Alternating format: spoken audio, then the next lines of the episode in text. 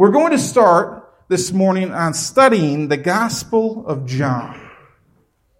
How many know where the Gospel of John is? It's in the New Testament, right? It is the book written by the Apostle John. He's also known as John the Revelator. I like that name. John the Revelator. He was the author of five books of the Bible and was likely the last surviving of the original disciples. John the Revelator. He wrote Revelation. Amen?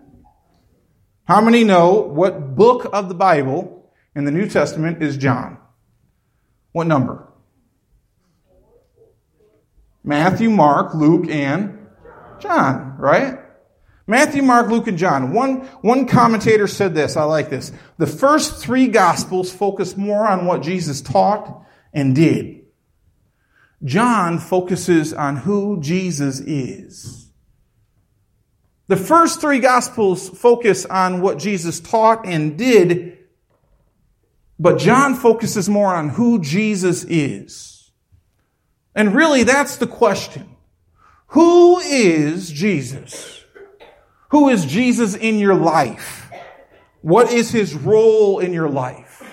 I mean, really, if we think about who Jesus is in our lives, if you've been in church in any amount of time, most of us know what Jesus did, right? And we can talk about the facts of Jesus' life. We can talk about Christmas and Easter. We, we, we can talk about the different things that happened. We, we, we know, we probably heard somewhere one time, you know, he healed people and, and set people free. And yeah, he was, wasn't, he was born of a virgin and, and he died on a cross. We, we know some of the facts of Jesus, but my question is this, do we know Jesus? Do we know Jesus? To get to the heart of this, not just what he did, not just where he was born, not just how he died, but who he is. One minister said that the Gospel of John, I love this, it is a pool in which a child may wade and an elephant may swim. It is a pool in which a child may wade and an elephant may swim. Another commentator said its stories are so simple that even a child would love them but its statements are so profound that no philosopher can fathom them. The Gospel of John, it's so simple that a child can understand it, but it's so profound that no philosopher can fathom it. I've said this before, and I'll say it again, I'm sure, and I'm sure you'll hear me say it again because I'm going to say it right now. There is a distinct and profound difference between knowing about somebody and knowing somebody. Right? There's a distinct difference. I can know about Steve. I can know about Steve Mann. Married, has children, mostly boys. One girl. I know facts about Steve's life. Steve, when's your birthday? 10 7 55. 10 7 55, October 7, 1955. Mm-hmm. Look at that. I just learned another fact about Steve. Yeah? I know that Steve uh, has a band. It's called the Man Family Band. How many know how good it is, right? Peggy, you know how good it is? You want to dance right now? No? Okay. I know facts about Steve's life, but until I start to get to know who Steve is, not just the facts of his life, not just where he was born, not just what date he was born on, not just how many children he has, or that he's married, or that he has a band, but to really start to know who Steve is. There's something distinctly different about that. I know who my wife is. My wife knows who I am. It's not always pretty. Come on. Getting to know somebody means you're going to discover flaws, right? Getting to really know somebody means you're not just on the surface, you're starting to dig deep and now you start to see some flaws. The great thing about Jesus is there is no flaws. Amen. Amen. He is a good, good, good, good Son of God. Amen. My fear is this. My fear is that many of the people who, who profess Christianity do so because of what they know about Jesus, instead of having truly taken the time to know Jesus. That's my, I have a fear about that. I, those who knew him, those who knew Jesus were transformed by him. I mean, it changed their very character.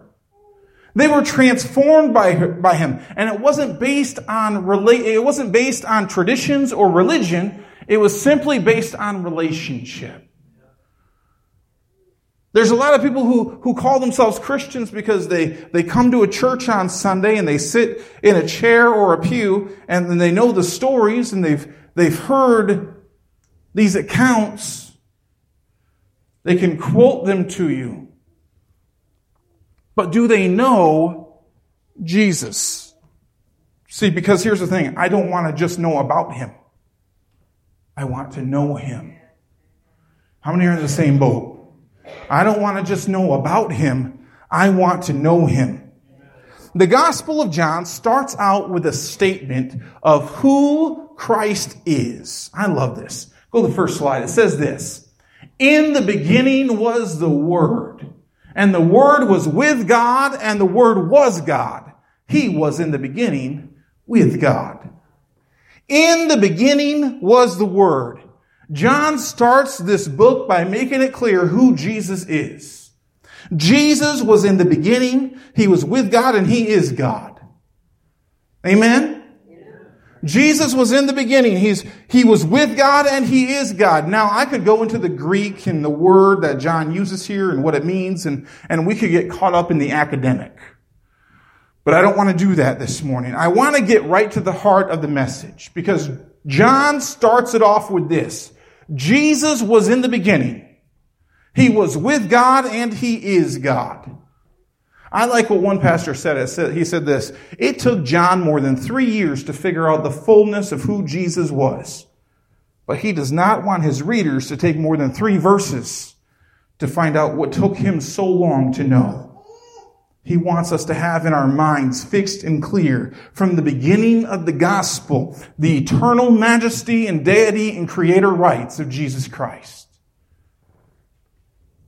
Did you hear me?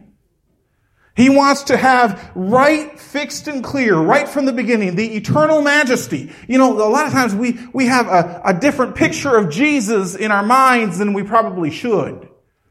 Because do we understand that Jesus is creator? Jesus is majesty. He's deity. He has the creator rights. In saying this, John starts his gospel off with the incredible truth of who Christ is and points us towards the truth that we know as the Trinity. Just as part of it right now, but we will get into the Trinity, the Father, the Son, and the Holy Spirit. John makes it clear that Jesus was with God and that Jesus is God. Let me say that again. Jesus is God. You say, Pastor David, aren't you kind of preaching to the choir? So many times we say, well, well, there's, you know, God the Father up there, and God the Holy Spirit is around here somewhere. And then there's Jesus. And we sometimes portray Jesus as just a hip and loving guy that wants to spend time with you. Right? We try to, we try to bring Jesus down to our level. Just a guy that wants to spend time with you. Understand that He is creator. He is majesty. He is glorious. Amen? God the Father, God the Son, God the Holy Spirit, these three are one. Jesus is God. Don't place Him below on the hierarchy. Jesus is God, not just a God, not just one of the gods. He's not a lesser God or lesser than God or an aspect of God. He is God. Amen? He is God. And then he goes on. I like this. Go to the next slide. All things were made through him, and without him was not anything made that was made. I like the language used here, even though it can be a little confusing at times. In him was life, and the life was the light of men. The light shines in the darkness, and the darkness has not overcome it. I like that. All things were made through Christ, and without him, nothing was made. Without him, listen to this, nothing was made. Without Christ, nothing was made. John shows us here that Christ pre-existed before what we know as creation. Christ pre-existed. Christ was present before in the beginning. Amen? Why? Because he has no beginning and he has no end. He is the Alpha and the Omega. Amen? He, he, he lives outside of the realm that we call time. I like what Paul says in Colossians 1.16. He says this, go to the next slide. For by him were all things created that are in heaven and that are in earth, visible and invisible, whether it be thrones or dominions or principalities or powers, all things were created by him and for him. All things were created by Christ. There's a essential truth about this, and it is a deep truth. Especially in the culture of church today that just remains on the surface, we're going to go a little deeper. Jesus Christ is God. He had a part, he is, he created all that we see, visible and invisible. Many times, uh, there's Christians who will spend much of their focus only on the New Testament. In fact, there are some people who call themselves Christians that believe the only guidance in their life should come from the New Testament words of Jesus. They're what's known as red letter Christians. Red letter Christians, they place uh, less importance on the Old Testament, for sure, and very little importance on the words of Paul, without understanding that it's all the Bible. It's worth knowing that Jesus didn't just show up in the New Testament.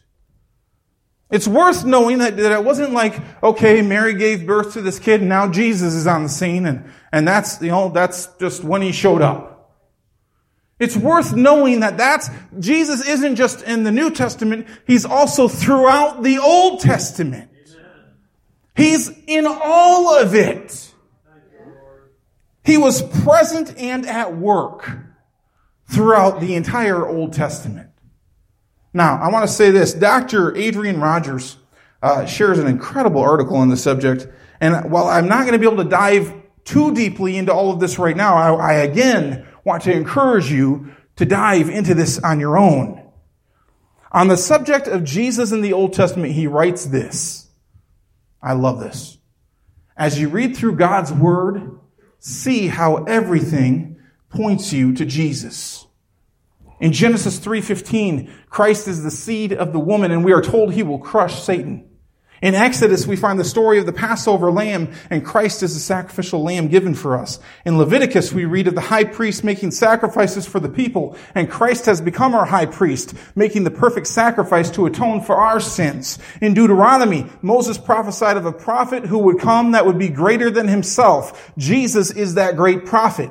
In the book of Joshua, Joshua met the captain of the Lord of hosts. That man is Jesus Christ. In Judges, the leaders were judges who delivered God's people, each of them typifying the Lord Jesus. Boaz, the kinsman who redeemed Ruth's inheritance, is a picture of Jesus. David, the anointed one, pictures Jesus, and Jesus is described as being a son of David. In 2 Samuel, when the king is being enthroned, the entire, th- entire scene is descriptive of the Lord Jesus. The book of Kings speaks to the glory of God filling the temple, and Chronicles describes the glorious coming king, both referring to Jesus Jesus, who is King of Kings. Amen? He is the King of Kings. That's, that's Kings and Chronicles. Ezra depicts Jesus as the, as the Lord of our fathers. Job says clearly that the Redeemer is coming. Esther offers a picture of Christ interceding for his people. Christ appears time after time in the Psalms, including when David describes him as the shepherd. Isaiah details his birth. Jeremiah reveals that he will be acquainted with sorrows. Joel describes him as the hope of his people. Amos tells us that Jesus is the judge of all nations. Obadiah warns of the coming eternal kingdom. Jonah offers a picture of Jesus being dead for three days, then coming back to life to preach repentance. Zephaniah says that he will be the king over Israel. Zechariah is the prophet who speaks of Jesus riding on a colt. Malachi is the one who calls him the Sun of righteousness. Can you see it? The entire Old Testament points toward Jesus as Savior. And if you miss that, you've missed the entire point of Scripture. Jesus is the Messiah and the fulfillment of prophecy. I love that. He's at work not just in the New Testament, but throughout the Bible, throughout creation. In this, in this gospel, in, in John, he makes it clear right from the beginning that Jesus was with God and he is God. He's not just a God of the New Testament, he's there for all of it. He then begins to expound on the account that just we looked into just a few weeks ago here at Calvary. We we, uh, a few weeks ago, in leading up to the birth of Christ, we looked at his predecessor. How many know who I'm talking about? The man named John the Baptist. Now, I don't want there to be any confusion here because we have the Gospel of John and John in the Gospel of John is talking about John the Baptist. Okay, there's two Johns, two different Johns. John the Apostle is about to tell us the account of John the Baptist. He begins to describe John the Baptist's role and then expounds more into who Jesus is. Go to the next slide. It says this, there is a man sent from God whose name was John. He came as a witness. He's here referring to John the Baptist. He came as a witness to bear witness about the light, that all might believe through him. He was not the light, but came to bear witness about the light. This was the mission of John the Baptist, sent from God to bear witness of Christ to bear witness of the light. This was his mission. This was only his mission to make way the path of the Lord. That's his only mission. He then goes into the description of Jesus. Go next slide. This is the description of Jesus. The true light, which gives light to everyone, was coming into the world. He was in the world, and the world was made through him, yet the world did not know him. Let me say that again. He was in the world, and the world was made through him, yet the world did not know him.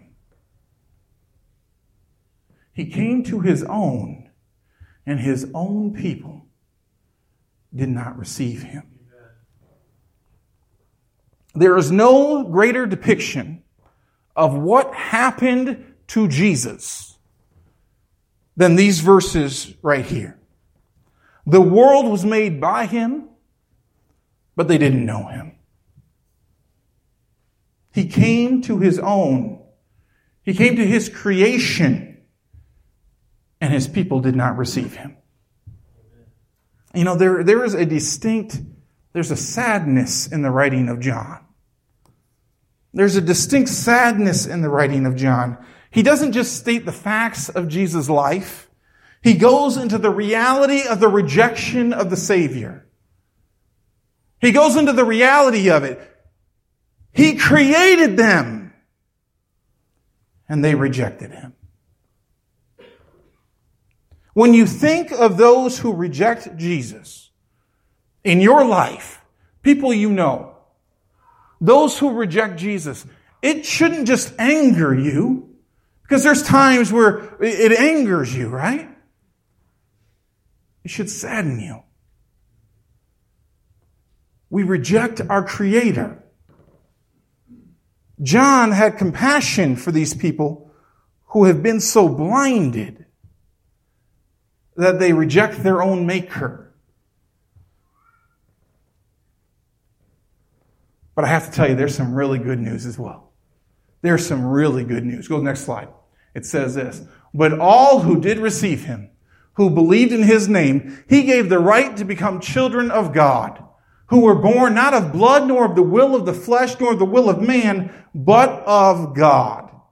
Can I get an amen? amen? It is always good to be reminded of who we are in Christ. Amen? It is always good to be reminded that we are born out of the will of God, that we are His children, that we are His heirs. Amen? If you have received Him, believed in His name, you are called the children of God. Carol, you are one of the children of God. Amen? You're my sister in the Lord because we are both children of God. I'm your brother, Carol.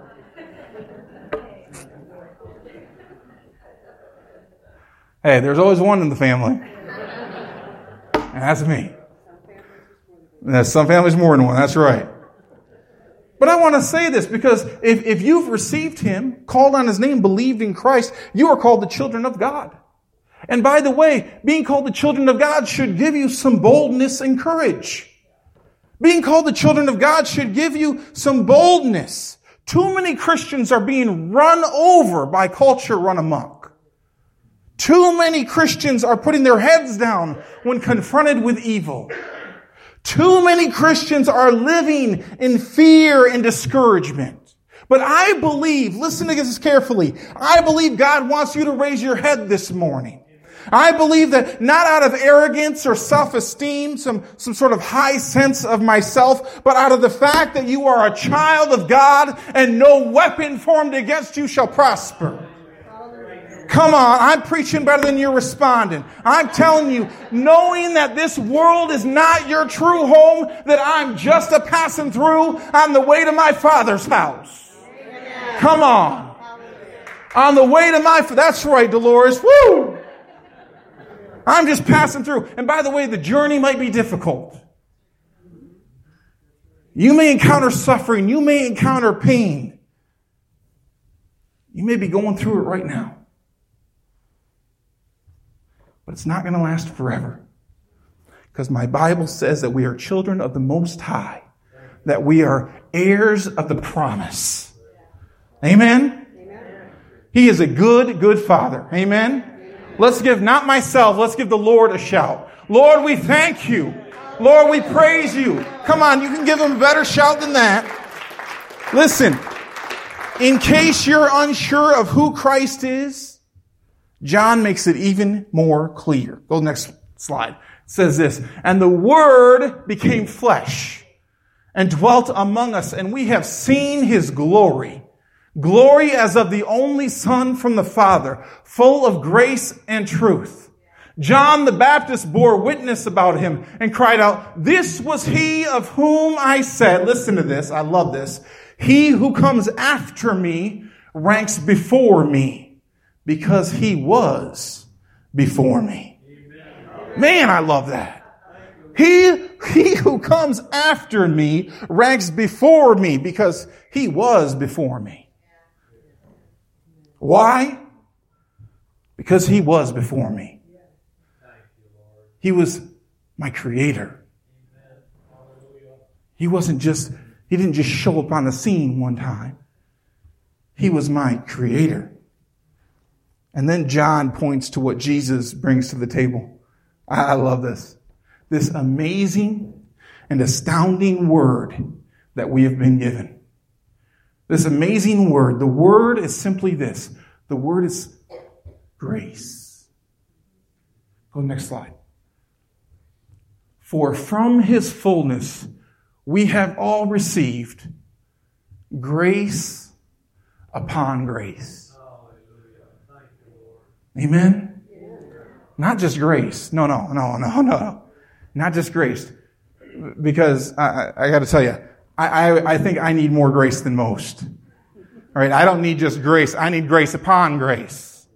This is what, this is what Jesus provides. How many, how many need a little bit more than grace? Sometimes you need grace upon grace, right? I'm not being weird. Yes, we need grace and that. Don't get me wrong. You know, some of us need a little bit more, right? Not here, nearly as holy as people think we are, are we, Carol? No? Doug said, Amen. Doug said, No, I didn't. You're a liar. grace upon grace. Right there, Doug. Not just grace. Man, I love that. Not just grace, but grace upon grace. And then he says this, go to the next slide. For the law was given through Moses. Grace and truth came through Jesus Christ. John, in part here, is speaking to the Jews. Uh, he, there's a, you know, they had a rigid set of laws. They had this set of legalistic laws that were given to them by Moses. But now Christ has come. And that's what John is saying. Now Christ has come. He's bringing with him truth and grace. In a sense, he's saying this. You're familiar with a form of truth, but you're unfamiliar with grace. Hear me this morning. You're familiar with a form of truth, but you're unfamiliar with grace. Jesus came to fix that. Jesus came to fix that. Do you know, I know so many Christians who are bound up, who are bound up by legalism. Just bound up. They have a form of truth, but they're unfamiliar with grace. How many know Christians like this? Come on. We can be honest. We, let's be transparent this morning. You say, how, how many can say, Pastor David, I used to be one of those people? Come on. Bound up by a set of religious rules or, or a set of rules and, and, and, laws that if broken, if, whoa, they will bring the hammer of judgment. Right? I, am not going to go into uh, Steve Man Man. They had a gig this last week. And uh, I showed up and wanted to support them, and I love hearing their music.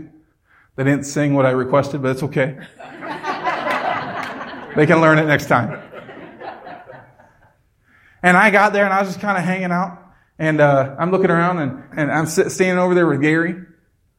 And Gary, I looked at Gary. I said, Gary, why aren't you out there dancing? He said, Oh no. Careful now. I'm not going to have you start dancing, Gary. It's not. That's not what we're doing this morning.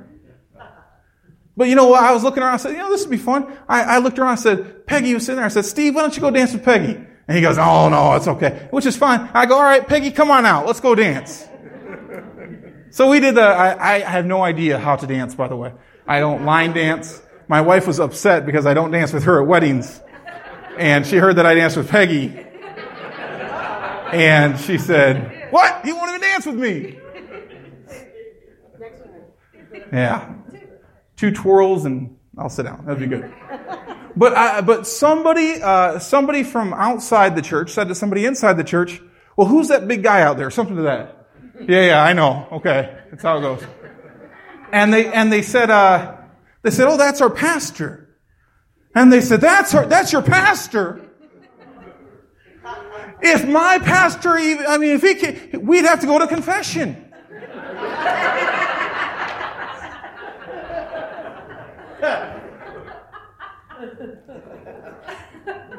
See, here's the thing Christ wants us to operate in truth for sure, right?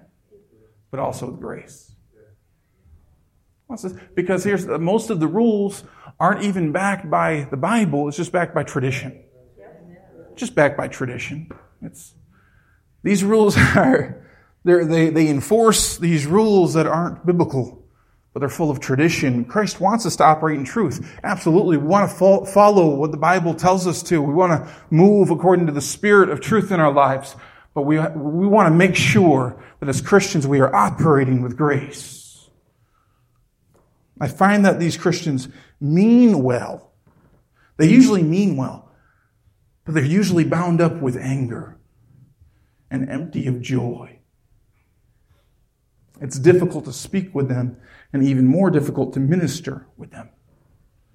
There was a, a St. John. I know there's a lot of Johns. This is a different John. His name is St. John Chrysostom. It's a good name. He says this No matter how just your words may be, you ruin everything when you speak with anger. No matter how just your words may be, you ruin everything when you speak with anger. Before John the Baptist, or before John the Apostle goes deeper into the account of John the Baptist, he bears witness again to who Christ is. Go to the next slide. He says this. No one has ever seen God, the only God, who is at the Father's side. He has made him known. He has made him known. Pastor David, what does that mean? One commentator says it this way Jesus is the perfect declaration of the unseen God. We don't have to wonder about the nature and personality of God. Jesus has declared it with both his teaching and his life. We don't have to wonder about who God is and, and, and what does he think about this. And G- Jesus declared it with his teaching and his life. Amen? Amen? Amen. Next week, we will look, we will continue in the Gospel of John, and we're going to keep discovering not just what Jesus did, because there's some of that, but who Jesus is. I want to know who he is. Amen. Amen. I want to know who he is in my life. Please stand with me. Let's go before the Lord in prayer. Oh Lord, I thank you this morning. I thank you this morning that as we begin to dive into the Gospel of John, we start to see not just what you did, but who you are. Lord, I pray that this book, that this, that this book of the Bible would just drive us into an even deeper relationship with you. A deeper relationship, not, not based on rules and tradition, but based on relationship, Lord. I don't want to just know facts about you. I want to know you. Lord, I pray that this week that, that you would minister to the people in this church. Lord, keep them safe in whatever weather is coming. Lord, that you would reveal to them even more the grace that you have in their lives. Lord, that you would show them just how much of a good, good Father you are. Lord, I pray over each person here that you would bless them, that you would keep them. Lord, that you would cause your face to shine down upon them, and that you would give them rest. In Jesus' name, amen.